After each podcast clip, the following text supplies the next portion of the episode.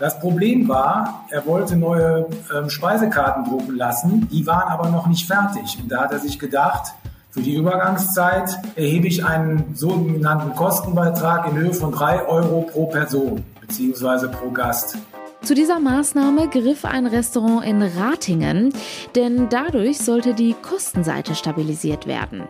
Wie es den Gastronomen in NRW aktuell geht und wie sie auf die steigenden Preise reagieren, darüber sprechen wir gleich. Rheinische Post Aufwacher. News aus NRW und dem Rest der Welt mit Julia Marchese. Schön, dass ihr dabei seid. Wir sprechen außerdem über den heutigen Kita-Streik in NRW.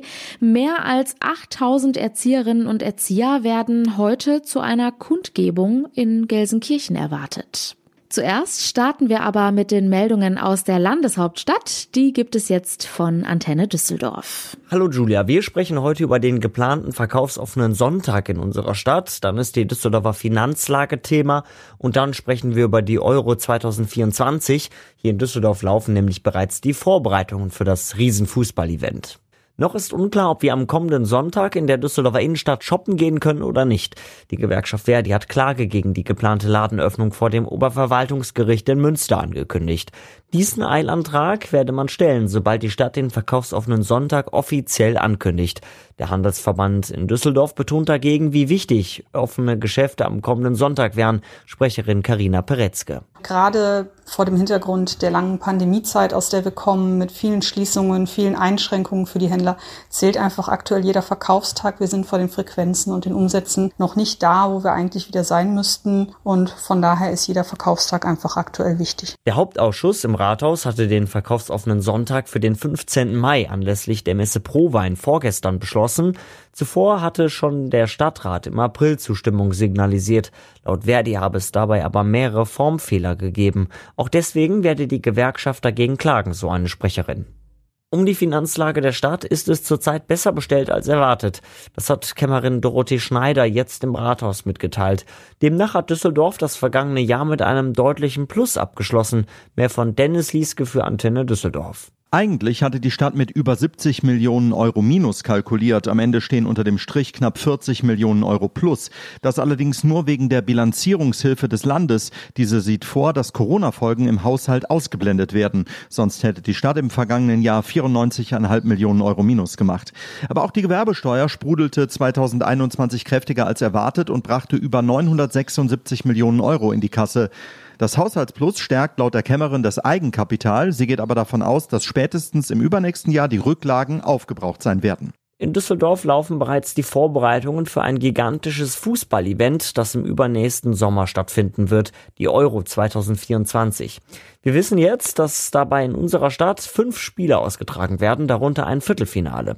Düsseldorf wird aber während des gesamten Turniers von Mitte Juni bis Mitte Juli 2024 im Zeichen des Fußballs stehen. Dazu Antenne Düsseldorf-Reporter Joachim Bonn. Denn auch in umliegenden Städten werden Spiele der Euro ausgetragen, in Köln, Dortmund und Gelsenkirchen. Es werden also jeden Tag tausende Fans zum Feiern nach Düsseldorf kommen. Gastro- und Hoteliers können sich freuen. Es sind außerdem Fanzonen in der Altstadt und der Innenstadt geplant. Die Spieltage in der Arena in Stockholm verteilen sich über das gesamte Turnier von Vorrundenspielen ab Mitte Juni bis zum Viertelfinale am 6. Juli. Welche Mannschaften genau hier bei uns spielen werden, steht aber erst Ende nächsten Jahres fest, wenn die Qualifikation für die Euro abgeschlossen gewachsen ist. Und so weiter. Überblick aus Düsseldorf. Mehr Nachrichten gibt es auch immer um halb bei uns im Radio und rund um die Uhr auf unserer Homepage antennedüsseldorf.de und natürlich in der Antenne Düsseldorf App. Kommen wir nun zu unserem heutigen Top-Thema. Endlich wieder in den Biergarten gehen und sich mit Freunden im Restaurant treffen. Was lange ja nicht ging, wird in diesem Frühling wieder normal. In Ratingen gab es aber in den vergangenen Tagen Diskussionen. Da hat ein Gastronom drei Euro Eintritt genommen. Drei Euro pro Gast, egal was er isst oder trinkt. Er hat viel Kritik dafür einstecken müssen und inzwischen diese Gebühr, nenne ich sie mal, wieder zurückgenommen. Norbert Kleberg, Redaktionsleiter der Rheinischen Post in Ratingen, hat mit dem Gastronomen gesprochen. Norbert, wie ist er überhaupt darauf gekommen? Das ist eine kuriose Geschichte. Der Mann hatte Lieferprobleme in Sachen Rohstoffe und hatte steigende Kosten bei der Energie. Das Problem war, er wollte neue ähm, Speisekarten drucken lassen, die waren aber noch nicht fertig. Und da hat er sich gedacht, für die Übergangszeit erhebe ich einen sogenannten Kostenbeitrag in Höhe von drei Euro pro Person beziehungsweise pro Gast. Für diese Übergangszeit hat er diese Gebühr erhoben und dadurch ist die Geschichte zustande gekommen. Ich kann das ja verstehen, dass er die gestiegenen Kosten wieder reinholen will, aber er hätte ja auch einfach das Schnitzel teurer machen können. Ich habe bei dem Gaststättenverband NRW bei der DEHOGA nachgefragt. Die waren natürlich komplett überrascht über diese ganze Geschichte. Man hätte normalerweise höhere Preise bei den Speisen und Getränken verlangen können. Aber wie gesagt, das hatte der Mann ohnehin geplant. Und für die Übergangszeit hat er erstmal dieses, diesen Kostenbeitrag erhoben. Die drei Euro hat er ja eingeführt. Sind denn da auch Gäste gekommen? Also die Leute haben das bezahlt die waren mit dem Essen auch sehr zufrieden. Es waren viele Stammgäste dabei und es gab wenig Murren. Allerdings waren die Ratinger Gastronomen nicht gerade begeistert, weil die die Preise erhöht haben, also diesen, diese Umlage über die Preise hereingeholt haben und nicht über einen Sonderbeitrag von drei Euro. Norbert, vielen Dank für die Infos. Gerne. Aber das Problem bleibt ja. Die Kosten steigen kräftig. Wir wollen ein bisschen in die Tiefe gehen und sprechen dazu jetzt mit Marc Weber, selbst Gastronom in Duisburg und Mitglied beim Hotel- und Gaststättenverband in NRW. Erstmal Hallo, Herr Weber. Ja, guten Tag. Herr Weber, Ihnen gehört das Webster in Duisburg, ein Brauhaus in der Innenstadt.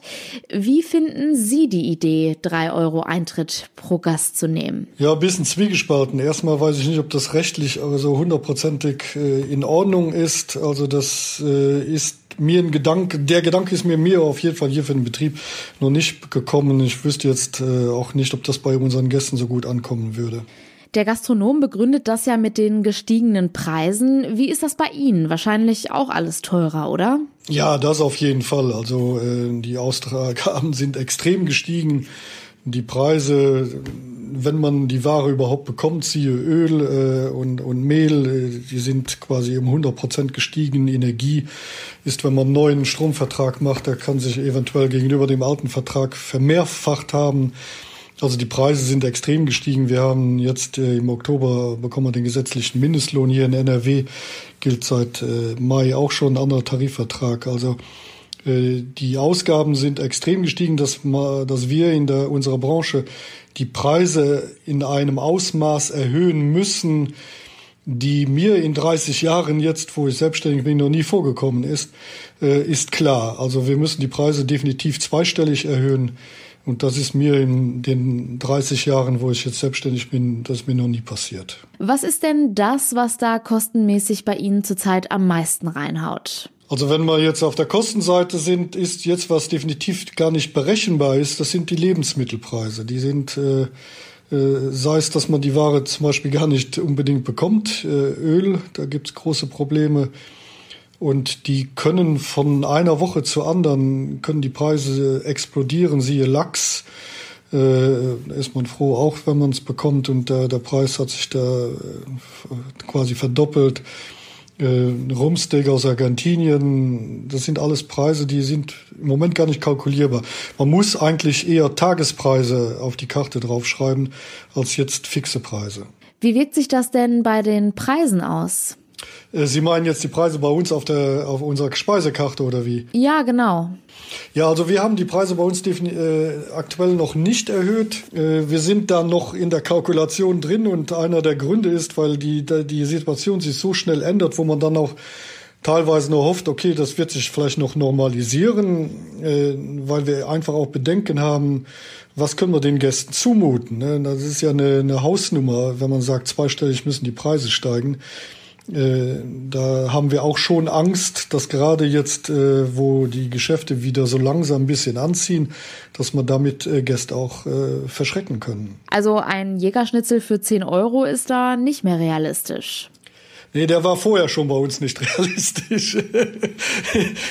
also auch ein Bier für unter zwei Euro, das gab's bei uns schon nicht. Also das kostet jetzt schon ein 03er Bier 3,20 äh, und wir müssten eigentlich äh, auf 3,50 gehen. Und da gibt's dann auch so äh, sogenannte Schwellenpreise, die man nicht gerne überschreitet. Ne? So eine 50er-Grenze, da bleibt man eher bei 3,40. Aber äh, dann ist man wieder weit unter dem, was man machen müsste. Und dann müsste man andere Artikel noch deutlicher erhöhen. Ja, da kommt man auf jeden Fall in Regionen rein, wo ein Rumstick auf jeden Fall über 30 Euro liegt äh, oder auch ein Cordon Bleu bei 20 Euro liegt, äh, wo wir jetzt noch weit drunter sind. Also das sind alles Zahlen, wo man auch ein bisschen Mut haben muss als Unternehmer, diesen Weg zu gehen. Andersrum ist es aber auch so, geht man den Weg nicht, wird man definitiv Verluste schreiben. Also wenn man diese Preissteigerungen, die jetzt im, im Raum stehen, oder eben schon vorhanden sind. Und wenn man dann die letzten zwei Jahre die Preise nicht so besonders erhöht hat, was auch viele Kolleginnen und Kollegen gemacht haben, gerade in Corona-Zeit haben, sind sehr viele moderat geblieben mit den Preiserhöhungen. Wir bei uns auch. Dann muss man mindestens zweistellig die Preise erhöhen. Macht man das nicht, wird man auf jeden Fall einen Verlust machen. Also statt Eintritt lieber Transparenz über die Speisekarte? Ja, ich finde schon, schauen Sie mal, äh, also wir, für unser Betrieb wird es definitiv nicht in Frage kommen, weil wir haben auch Gäste, die kommen rein und wollen nur was trinken. Und auch wenn wir jetzt einen Bierpreis von 3,50 Euro haben werden, vielleicht in Zukunft, und äh, der Gast kommt rein, der will nur äh, zwei Bier trinken und muss dann trotzdem drei Euro Eintrittsgeld bezahlen, dann hat man hat der 50 Prozent von seinem Verzehr zusätzlich als Kosten obendrauf und das ist schon eine Nummer. Also das, wenn da natürlich jetzt einer hier ist und gibt sowieso 30, 40 Euro aus, was dann auch immer noch im 10%-Bereich ist, aber da sind wir bei der normalen Preiserhöhung, die man eh machen müsste, dann wäre es wieder was anderes. Aber wenn Leute reinkommen, wie gesagt, nur um was zu trinken, dann sind die drei Euro, wären die schon sehr viel. Um das dann nochmal zu differenzieren, der eine trinkt was, der andere nicht, dann ist der Bürokratieaufwand nachher so groß, dann kann man es auch gleich lassen. Wie geht es Ihnen denn als Gastronom? Geht's wieder aufwärts?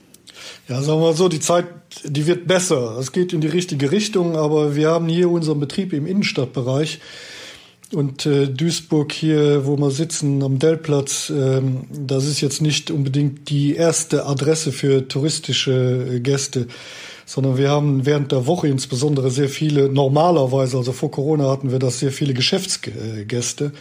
Und die sind immer noch äh, relativ zurückhaltend. Und äh, man sieht das ja auch in den Hotels außenrum. Äh, Seminare und äh, große, größere Geschäftsveranstaltungen die sind noch nicht in diesem Umfang zurück, wie das vor Corona war. Man sieht zwar, die Tendenz geht in die richtige Richtung, aber wir haben insbesondere während der Woche haben wir noch große Umsatzausfälle gegenüber vor Corona. Am Wochenende sieht es besser aus.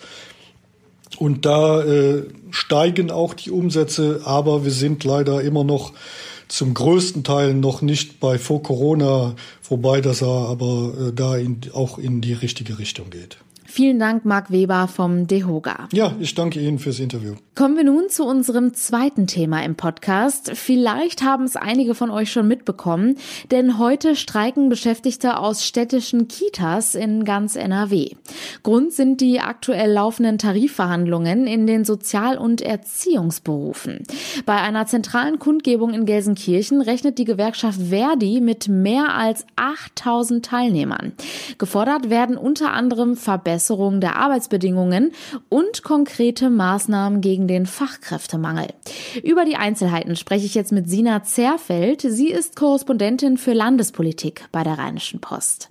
Hallo. Hallo. Es geht bei dem Streik um die aktuellen Tarifverhandlungen. Was genau wird gefordert? Die Gewerkschaften fordern für die Beschäftigten mehr Geld und dass bestimmte Berufsgruppen in diesem weiten Berufsfeld der Sozial- und Erziehungsberufe direkt von Anfang an besser eingruppiert werden, sodass die ähm, sofort und auf längere Sicht bessere Gehaltsaussichten haben. Sie fordern außerdem bessere Arbeitsbedingungen, vor allem Entlastungen, also mehr Zeit für die Tätigkeiten, mehr Zeit für die Kinder.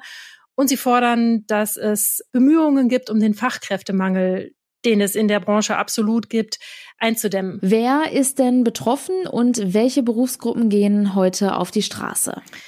Das sind die Beschäftigten der Sozial- und Erziehungsberufe und zwar der Einrichtungen in kommunaler Trägerschaft. Also wovon die Menschen am meisten mitkriegen werden, das sind wahrscheinlich Kitas, die eben bestreikt werden, äh, Kitas, die in der Trägerschaft der Städte und der Gemeinden sind, oder auch äh, die offenen Teams des offenen Ganztags in Grundschulen oder Einrichtungen der Behindertenhilfe.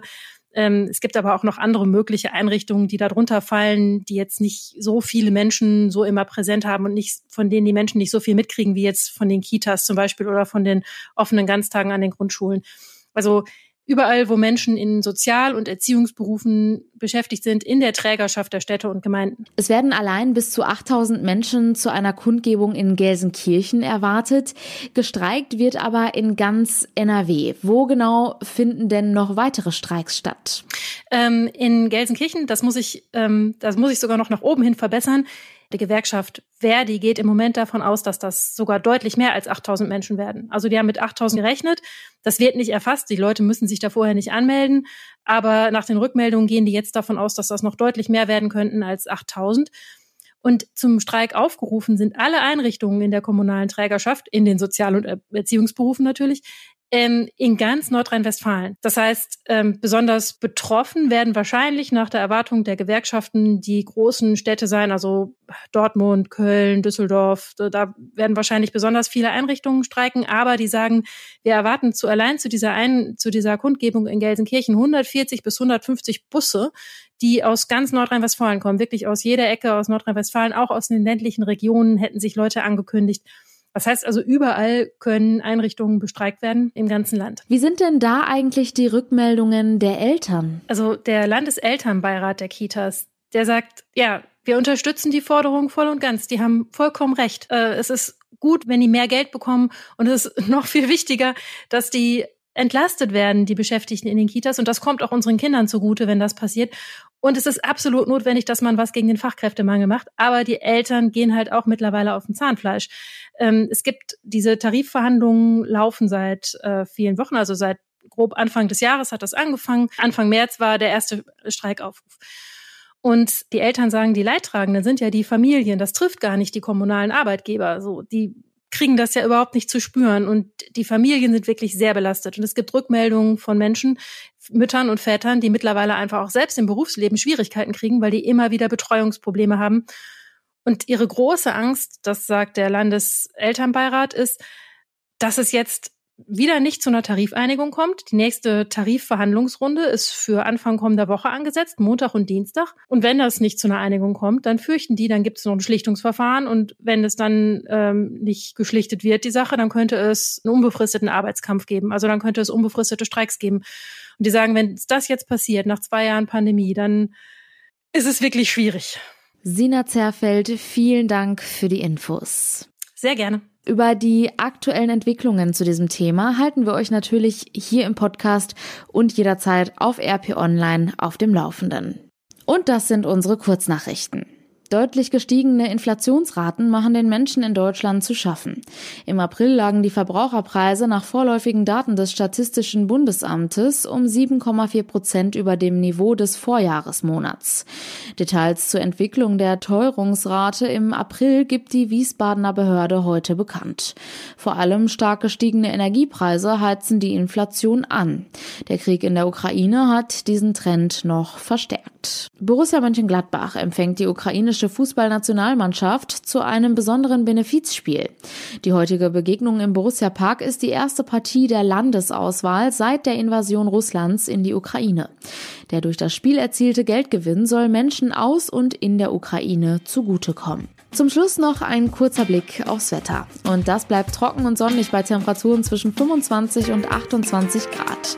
Im Westen sind im Tagesverlauf aber starke Böen möglich. In der Nacht kühlt es sich dann wieder ab. Die Tiefswerte liegen zwischen 13 und 10 Grad. Und das war der Aufwacher vom 11. Mai. Habt einen schönen Tag. Ciao. Mehr Nachrichten aus NRW gibt's jederzeit auf RP Online. rp-online.de